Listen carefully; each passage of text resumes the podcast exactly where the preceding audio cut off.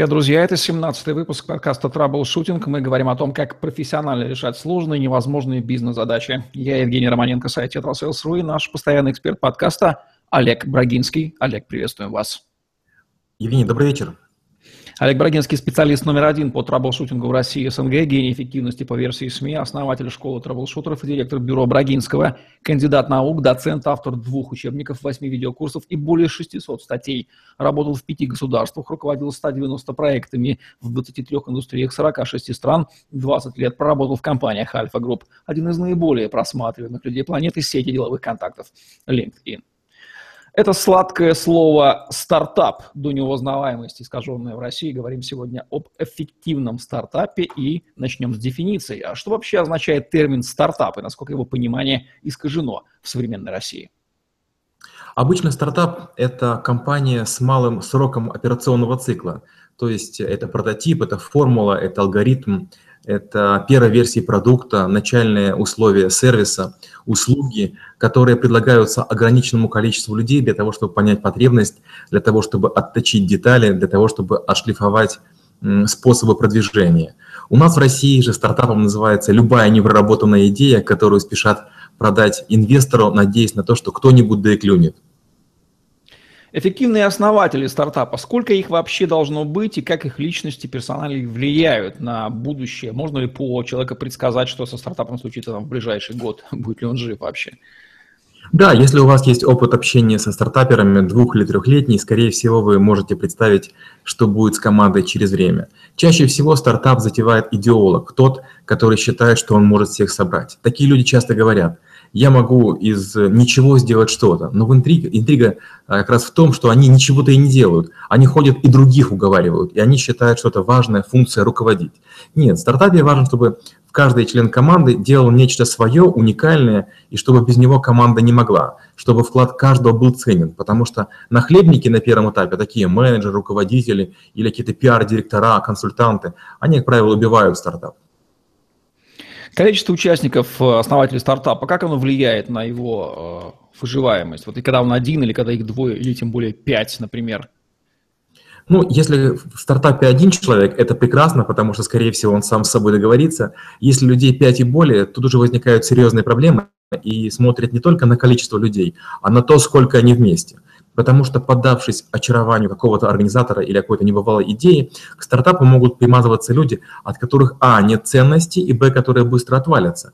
Они возьмут на себя какую-то часть работы, потом им вдруг покажется что-то нелегко, непросто. Ведь все желают быть звездами, все хотят создать второй Facebook, все ожидают, что через время видеокамеры, папарацци будут их преследовать. Проходит два или три года, а папарацци как не было, так и нет. И лайков в Фейсбуке два или три. В России слово «стартап» обязательно ассоциируется с будущим поиском денег для, собственного существования. А зачем вообще стартапу какие-то иные источники финансирования, кроме средств основателей, либо доходов от продаж? Ведь он уже создается для производства какой-то продукта, который будет продаваться.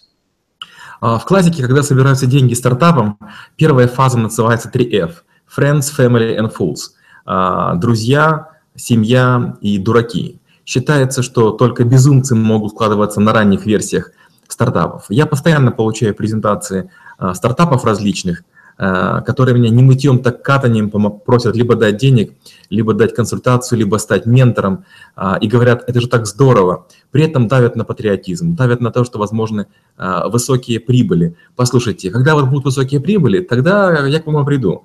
А пока почти все стартапы, которые приходят, затихают и более не появляются. Это означает, что в них не поверил ни я, ни другие ни люди, которые занимаются стартапами. Что означает фраза «настоящий стартап должен быть голодным»? Евгений, люблю ваши вопросы. Вот это как раз из серии моих любимых.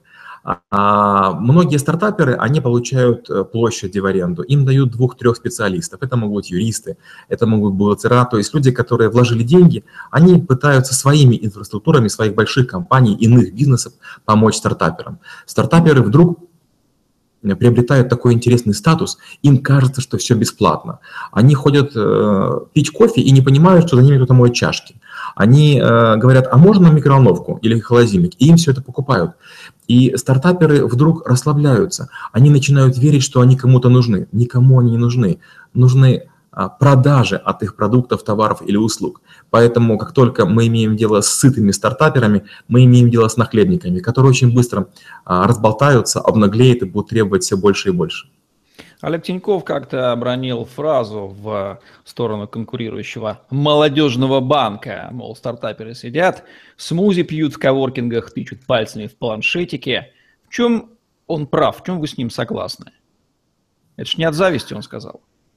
Нет, конечно, не от зависти, а скорее от раздражения, потому что, как правило, когда приходят стартаперы, они пытаются одеть хорошую одежду, они пытаются где-то на цветных принтерах а, свои презентации печатать, сшивают их биндерами, они с дорогими портфелями, дорогие туфли, дорогие часы. И очень простой вопрос. Ребята, если вы так верите в свой стартап, вы свои машины, квартиры заложили? Если нет, то зачем это все? А, на качество стартапа не влияет, написан он карандашом на салфетке или сделан на бумаге плотностью там, 200 грамм на метр квадратный. Если вы готовы тратить на себя такие большие деньги, а на стартап нет, возникает вопрос, может вы не верите стартапу? Есть люди, которые говорят, я серийный генератор стартапов. Нет, финальная стадия стартапа – это продажа доли бизнесу или выход в, в после стартапное состояние. А если ты генеришь постоянные идеи, которые где-то пичешь и предлагаешь, это, это не стартап. Поэтому да, это частая ситуация, когда стартаперы такие все расфуфыренные, сидят в коворкингах, пьют смузи, тыкают в планшетики и говорят всякие модные американские слова, а на деле пшик. Они создают то, что никому не нужно, или надеются, что какой-то большой дядя, как, как мощная сильная птица, их посадит на спину и унесет к далеким э, золотым горам. Какие самые вопиющие случаи непроизводительных, никак не связанных с судьбой стартапа расходов видел Олег Брагинский в своей практике? Ну, самое удивительное, то, что я видел, это когда а, мы дали деньги некой а, малой компании людей, и первое, что они сделали, это они купили два черных Land Rover – это две, две, два больших джипа, которые вообще никак не, не продвигали его бизнес. Это, это было поразительно. Но, к счастью, счета были открыты в дружественном банке, поэтому мы видели все проводки и через какое-то время пришли и сказали, ребята, ну, послушайте, или продавайте, или будем это оформлять как автокредит, никакого отношения к бизнесу это не имеет. А как часто стартаперы, особенно серийные генераторы, видят в инвесторах и таких дурачков, вот сейчас мы вас, мол, лохов разведем, вы нам денежек дадите, а мы потратим, и потом к следующим пойдем. К сожалению, почти всегда. А, стартаперы считают, что главное получить деньги сейчас, а потом оно как-нибудь само закрутится, завертится, получится, другие подтянутся. Есть какая-то, знаете, такая максималистская бесшабашность. Есть какая-то, знаете, иллюзия. Вот бывает, молодые люди фильмов насмотрятся там с Джеки Чаном и Чаком Норрисом, пиво выпьют и потом выходят, начинают приставать. И первый же боксер им дает по голове. Вот так же и стартаперы. Они ходят и думают, вот очередной даст, очередной даст. И знаете, они показывают столько пренебрежения к людям, которые дают деньги. Многие были бы готовы стать даже не то что спонсорами, а меценатами. Вот вам 20 тысяч, поедь, детки, попробуйте. Иногда бывает выгодно хоть кому-то дать, чтобы потом говорить, вот я вот Вася дал, у меня Вася не вернул, поэтому тебе я тоже не дам. Но стартаперы, к сожалению, настолько, настолько себя ведут хамски, что они лишают возможности инвесторов дать, дать себе денег. То есть где-то все-таки потребность у инвесторов есть давать деньги, впрочем, мы сейчас подойдем еще к этому вопросу, как они находят друг друга. Ведь инвестор же тоже не глупые люди, и что означает фраза «инвестируют не в компанию, не в продукт, а в конечном счете в людей, в команду»? Золотые слова, я считаю именно так и именно так пропагандирую. Идея ничего не стоит. Я слышал миллионы гениальных идей, но я видел мало толковых команд. Толковая команда может сделать из посредственного продукта вполне продаваемый. Будем честны, большинство крупнейших стартапов создали не очень хорошие продукты. Да, у нас есть почему-то некоторое, преклонение перед а, американскими стартапами, но, скажем, китайские стартапы ничем не хуже. Иногда в разы превосходят. А, просто почему-то мы не видим ни Корею, ни Японию, ни Китай так часто на телевизорах, как Америку. Мы как-то вот такие стали все а, америкопоклонники. А тем не менее, часто именно там возникают какие-то невероятно гениальные идеи, которые можно было бы копировать и внедрять в жизнь. Есть ли какая-то статистика, сколько стартапов почили в базе, сколько их, их из них сгубили привлеченные инвестиции, лишив их стремления быть эффективными, они стали зажавшимися и исчезли? Я бы сказал, что практически все. Вот э, э, я регулярно слышу, вижу людей, которые появляются, всплывают. Некоторые из них время от времени присылают мне презентации о своих мизерных успехах, но никто из них не всплывает. Ну вот вы сами попробуйте вспомнить, э, появились ли у вас на слуху производители нового железа или софта или еще чего-то. Это, эти компании единичные, и, как правило, они становятся известны на пятом, шестом, седьмом году жизни.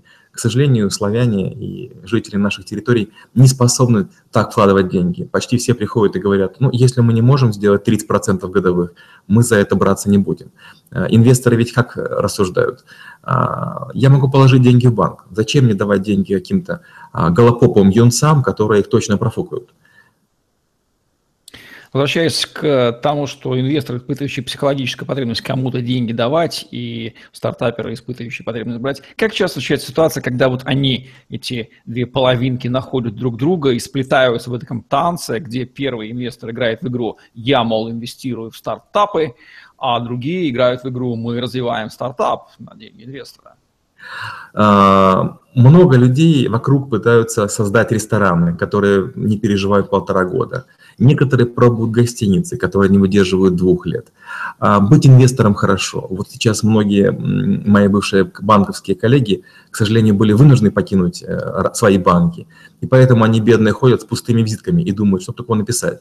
Поэтому им так и свербит купить какую-то небольшую акцию, купить небольшой пакетик, стартапик, чтобы говорить «я инвестор», чтобы иметь переговорный вес, потому что большинство из нас ничего не представляет без компаний, в которых мы работаем или э, к которым имеет имеем отношение.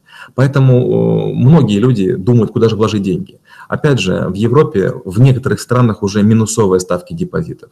А, на наших территориях, например, долларовые депозиты уже упали в три раза. То есть держать их э, в банках – это глупо, недальновидно, потому что все съедает инфляция. Поэтому люди, у которых есть деньги, они очень хотят вложить их в э, стартапы. Но стартаперы, они по-своему проигрывают – скажем, есть команда, которая готова бы запустить некое малое предприятие. А, они приходят и говорят, дайте денег. А им говорят, ну послушайте, вы со свои деньги наймите людей, которые ваш стартап обернут, чтобы была понятна схема юридическая, интеллектуальная, а, схема финансовых потоков. Но стартаперы жалеют этих несчастных 2, 3, 5 тысяч, пытаются все сделать сами, ну а инвесторы, конечно же, не очень любят любителей. Топ-5 ошибок основателей стартапов. Какие, какой он? Первое – это думать о том, что стартап очень быстро разовьется.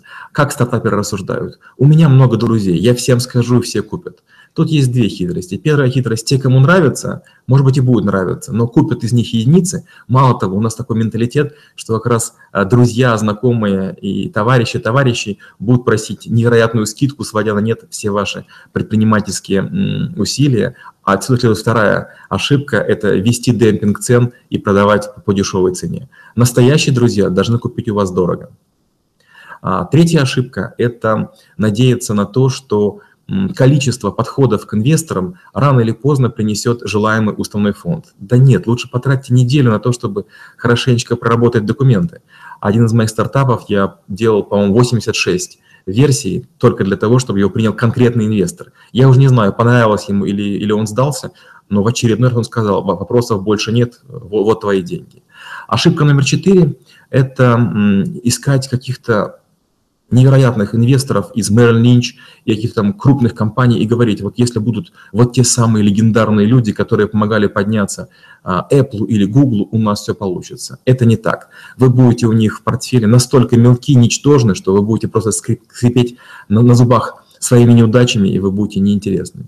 И пятая ошибка стартаперов – это не вести календарные планы. Многие увлекаются программой или продуктом и забывая то, что инвесторам время от времени нужно показывать бумаги. Что происходит, как происходит, какой у вас прогресс. Топ-5 инвесторов стартапов. Ошибок. Первая ошибка – это дать деньги, сжалившись или смилостивившись. Вас просили, просили, вы в конце концов дали. Вот кажется, ну, наверное, если они такие настойчивые, им может дать денег. Вторая ошибка – это инвестировать, инвестировать в отрасль, которую вы не понимаете. Я, к сожалению, видел десятки инвесторов, в том числе и государственного уровня, которые э, вкладывали деньги в некоторые африканские страны, ну, вот там известная история, вышки, бур, э, бурящий песок или добыча олова там, где его отродясь не было.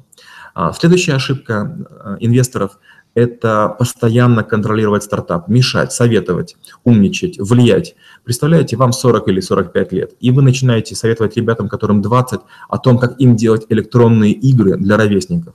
Естественно, что ваши советы не очень нужны. Очередная идея – это все время примерять все на окружающих. А вот а, Вася не понравилось, а вот Петя сказал, ну послушайте, сначала дайте сделать продукт, а потом уже будете критиковать. И пятая ошибка – это инвесторы часто пытаются а, собирать одинаковые стартапы в свой портфель, их скрещивать и надеяться, что из Лего получится мега-стартап. Так не бывает. Каждый стартапер мнит себя будущим Цукербергом и хочет работать а, в одиночестве, и поэтому он не будет идти ни на какие синергетические действия с другими командами.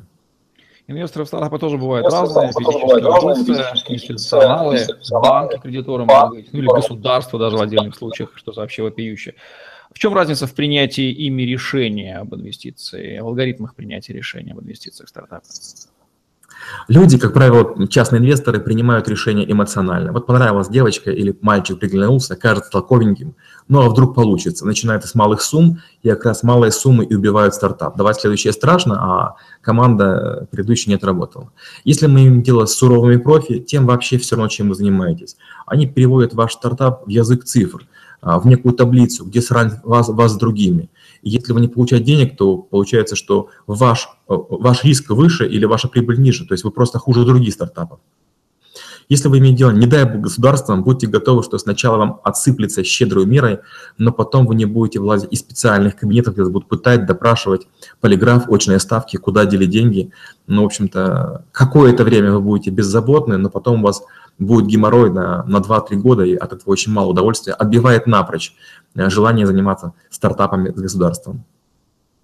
Что является приборной панелью стартапа? Какие там датчики, показатели выведения должны быть, которые нужно контролировать? Отличный вопрос. Ну, прежде всего, это рост клиентской базы, то есть должны появляться последователи, должны появляться покупатели. Очень важно, сколько людей повторно воспользовались, сколько рекомендовало, как растут э, социальные группы или профили в сетях, то есть есть ли люди, которые э, расширяют популяцию использования. Второе – это свитчинг. Переходят ли люди с похожих продуктов на вас?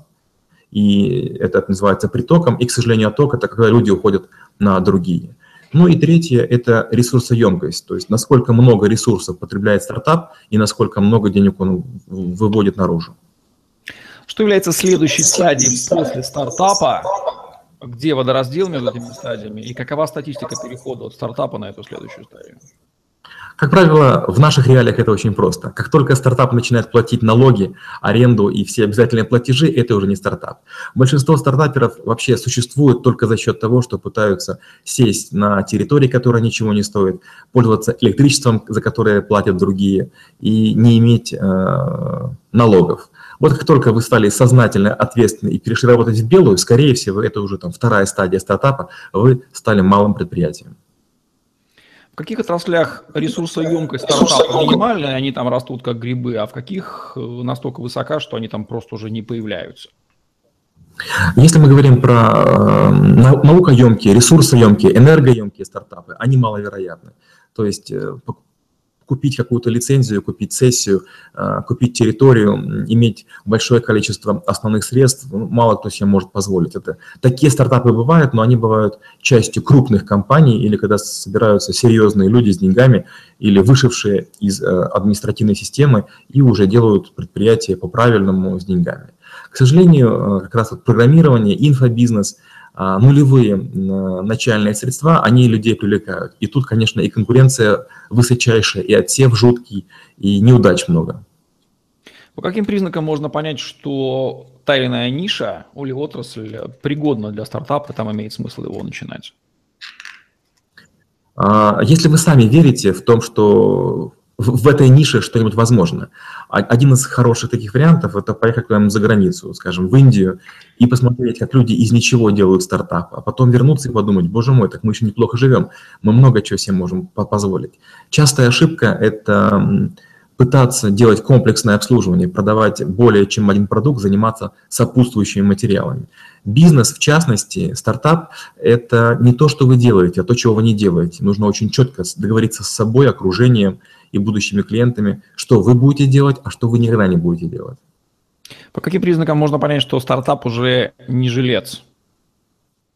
Стартап уже не жилец, когда команда больше времени проходит в объяснениях, почему ничего не получилось, в попытках найти деньги, а не двигать продукт. Это обычно э, меняется тон, меняются интонации, начинает команда огрызаться, начинают писать такие дурацкие отписки из серии «Какие колеса?» Это были насосы.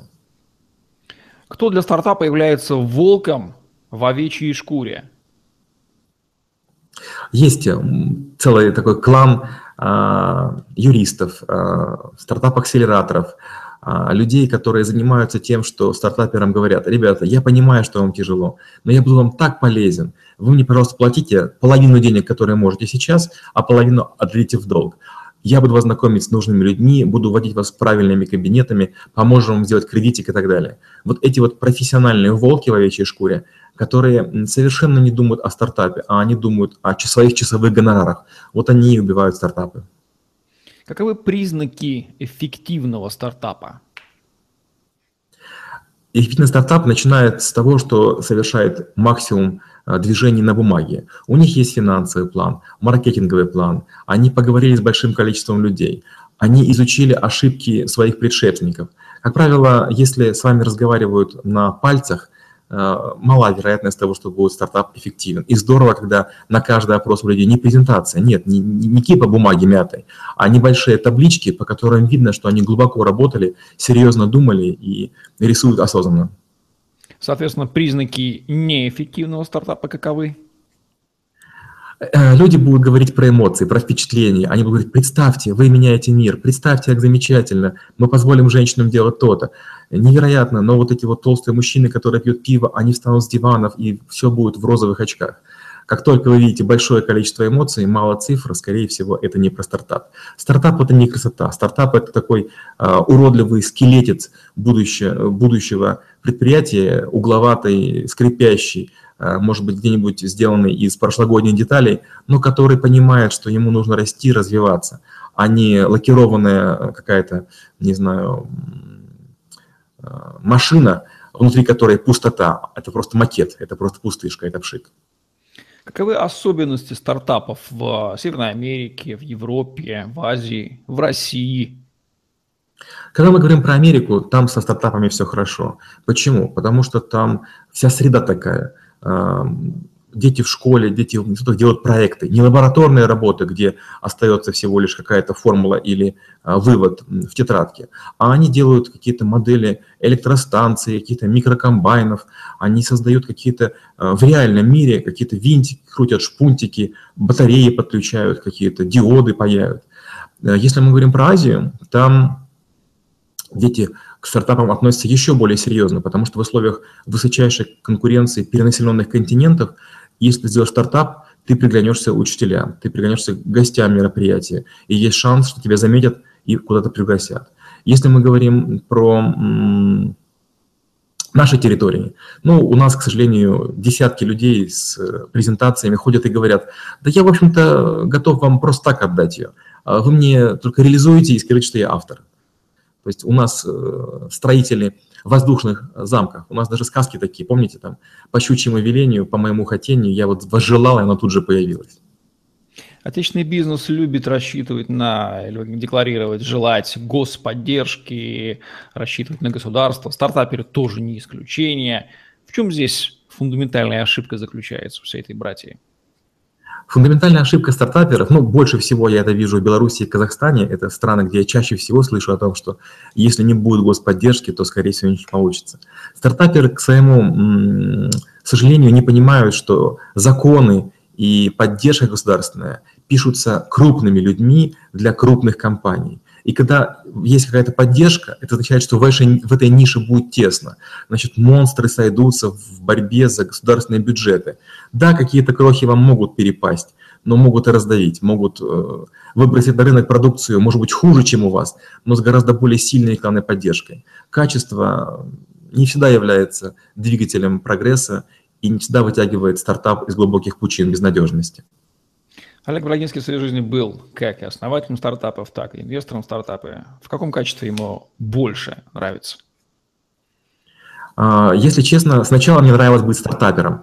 Когда ты стартапер, ты делаешь то, что хочешь, ты создаешь продукт, ты идешь на рынок, участвуешь на конференциях, у тебя берут интервью, журналы, но рано или поздно ты понимаешь, что ты уже достиг границ э, своей популяции, и ты не можешь ее расширить, твоих инструментов не хватает.